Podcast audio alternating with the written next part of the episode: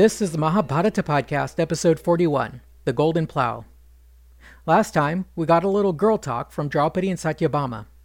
I personally enjoyed her advice for how wives should behave toward their husbands, but I'm sure female listeners were not so enthused. Fresh news made its way to the court of Hastinapur, and the blind king Dhritarashtra reacted with one of his usual laments. He blamed his sons, then blamed himself, and then worried over Arjun's return from heaven. Duryodhana overheard this, and it only served to remind him that not everyone in the world wished him well. To buck him up a bit, Karna suggested they take an armed pleasure junket to watch the Pandavas living in their hobo camp. To get this past the old man, they pretended they were only going on a kind of tax collecting tour called a cattle expedition. The god Indra got news of the Kauravas' plans and sent Chitrasena and a legion of Gandharvas to intercept them. Stupidly, Duryodhana picked a fight with them, and only after he was ambushed did he realize his opponents could fly. Even with Karna there to protect them, the Gandharvas made short work of the Kaurava army and took all 100 brothers plus their wives prisoner. I had sort of assumed that Karna was also taken prisoner, because they were all defeated and no specific mention was made of Karna. In later dialogue, it seems that perhaps he got away. It is not made explicit in the text, but I sort of imagine the Gandharvas swooping down and abducting each of the Kauravas, plus their wives, while leaving the surviving remnant of the army and Karna free to run away. While the defeat was imminent, the Kaurava camp followers ran to the nearby Pandavas for help. I found Yudhishthira's reasons for helping his cousins interesting. His first reason was that while it was okay to feud with others in your family, once an outsider got involved, then the family should forget their differences and fight as one. Yudhishthira's second reason was more chivalrous. Since the camp followers had come to them for help, as Kshatriyas they had no option but to respond. The Gandharvas ended up paying a high price for their attempted rescue of the Pandavas. For trying to protect the helpless Pandavas, they got nuked by Arjun's Agneya weapon.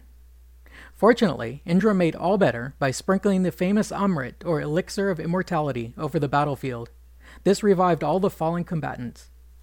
After Arjun defeated the Gandharvas, the Kauravas were all freed and allowed to return home. The story picks up here, with Duryodhana leading a procession of his brothers from their captivity. Karna, apparently unaware of how they were released, saw them coming and praised them for having fought their way free from their captors. Karna said, How fortunate that you and all your brothers managed to defeat those Gandharvas and get away. It's amazing no one was hurt. I was put to flight by the Gandharvas, my troops were routed, and I could not stop them, and I was swept along with them as they fled. There's no man alive who could accomplish what you just did, breaking free from those flying devils and escaping unhurt. Downcast and tearful, Duryodhana answered his friend. I don't resent your words, because you don't know what happened.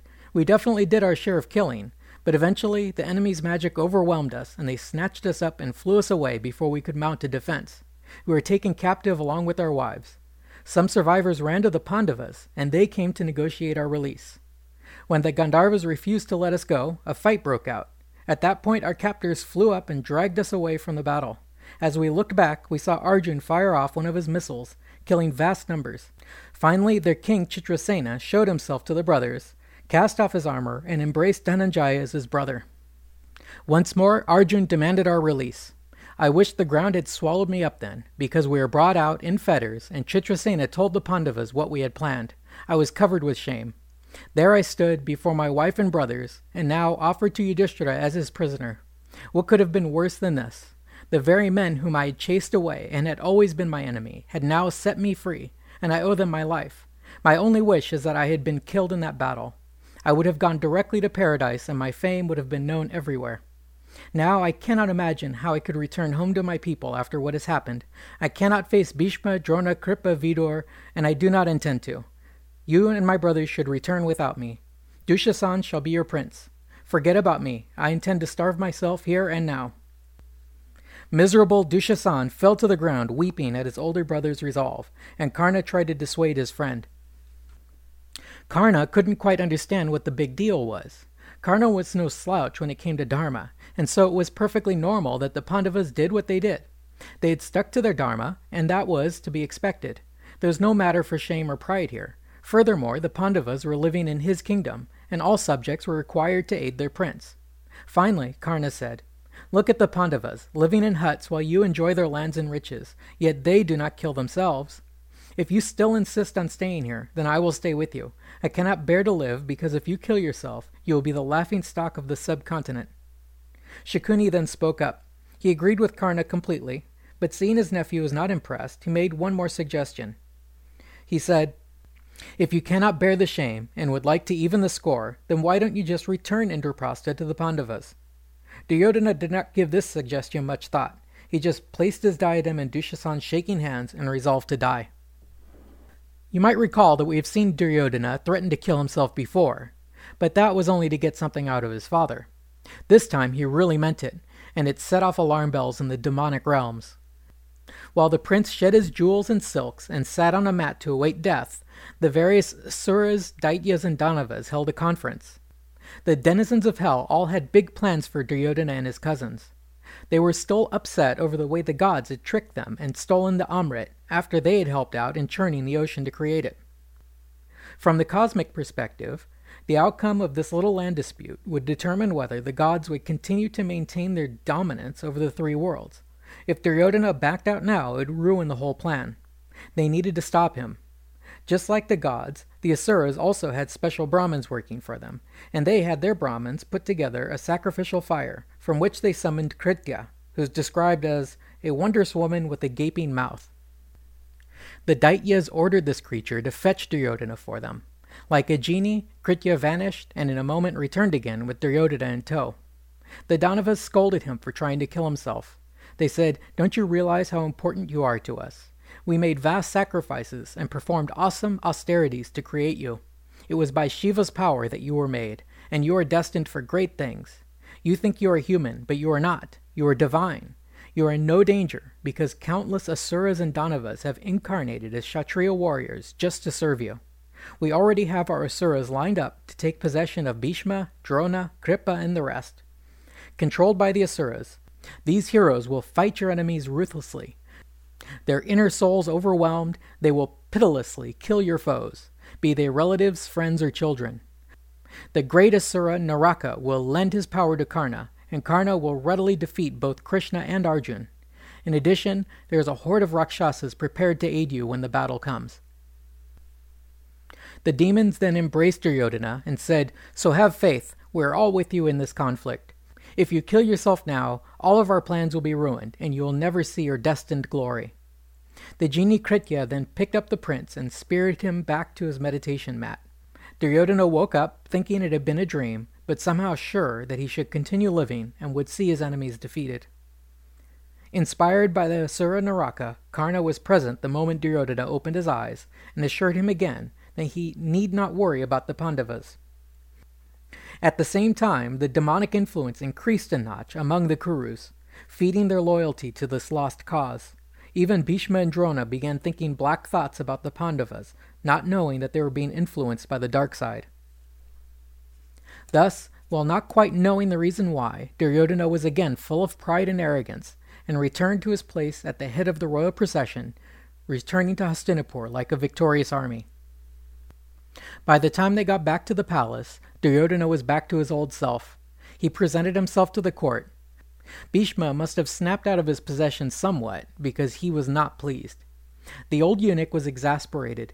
He questioned Duryodhana, asking, What is the matter with you? Didn't I warn against this? I heard your king and father command you not to get mixed up with your cousins, and now you come in here like a conquering hero when you just got your butt kicked by hobos and flying monkeys.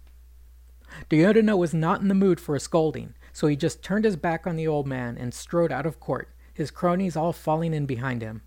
Feeling humiliated, Bhishma retired from court and went back to stew in his own quarters.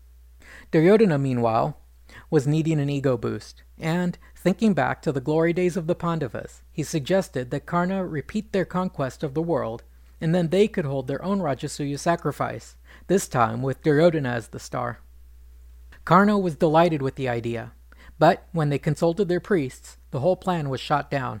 According to the fine print, there was a limit of one Rajasuya per family, so as long as Yudhishthira remained alive, Duryodhana could never enjoy that honor.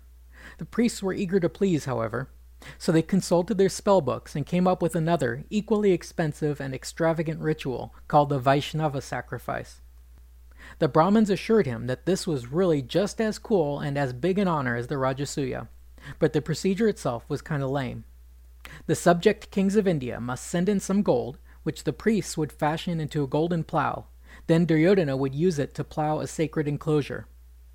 Perhaps not quite sure if these guys were making fun of him, Duryodhana asked Shakuni and Karna if this sounded acceptable. Of course, those two toadies were all over it, and they encouraged him to go forward with it. Anything to keep the boss's thoughts away from suicide, I guess. Wasting no time, the plow was set up, the food prepared, and messengers were sent to all the kings of India and all the Brahmins to come to witness the rite. Dushasan also sent messengers to the Pandavas, inviting them to come along. When Yudhishthira received the invitation, he politely declined, saying their vow prevented them from entering Hastinapur until the thirteen years were over. But rest assured, he said, we will be there as soon as the oath allows it. Still not quite sure if this was improving his image or making him look like a tool, the prince went ahead with the mock farming. Full on his food and drunk on his wine, everyone cheered and honored Duryodhana, but soon the wags of Hastinapur were making jokes about how their king was more of a farmer than a fighter. These jokes got back to the palace, and Karna did his best to keep thin skinned Duryodhana distracted. He assured his patron that the Vaishnava was a great honor, and besides, they will do the Rajasuya soon enough once the Pandavas stick their heads up and get them chopped off.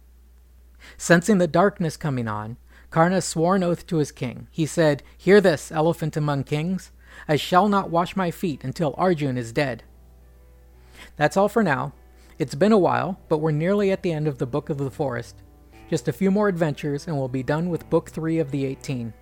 Next time, our heroes are in for a little more hardship as Draupadi is abducted, bringing to mind Sita's experience in the Ramayana. Thanks for listening.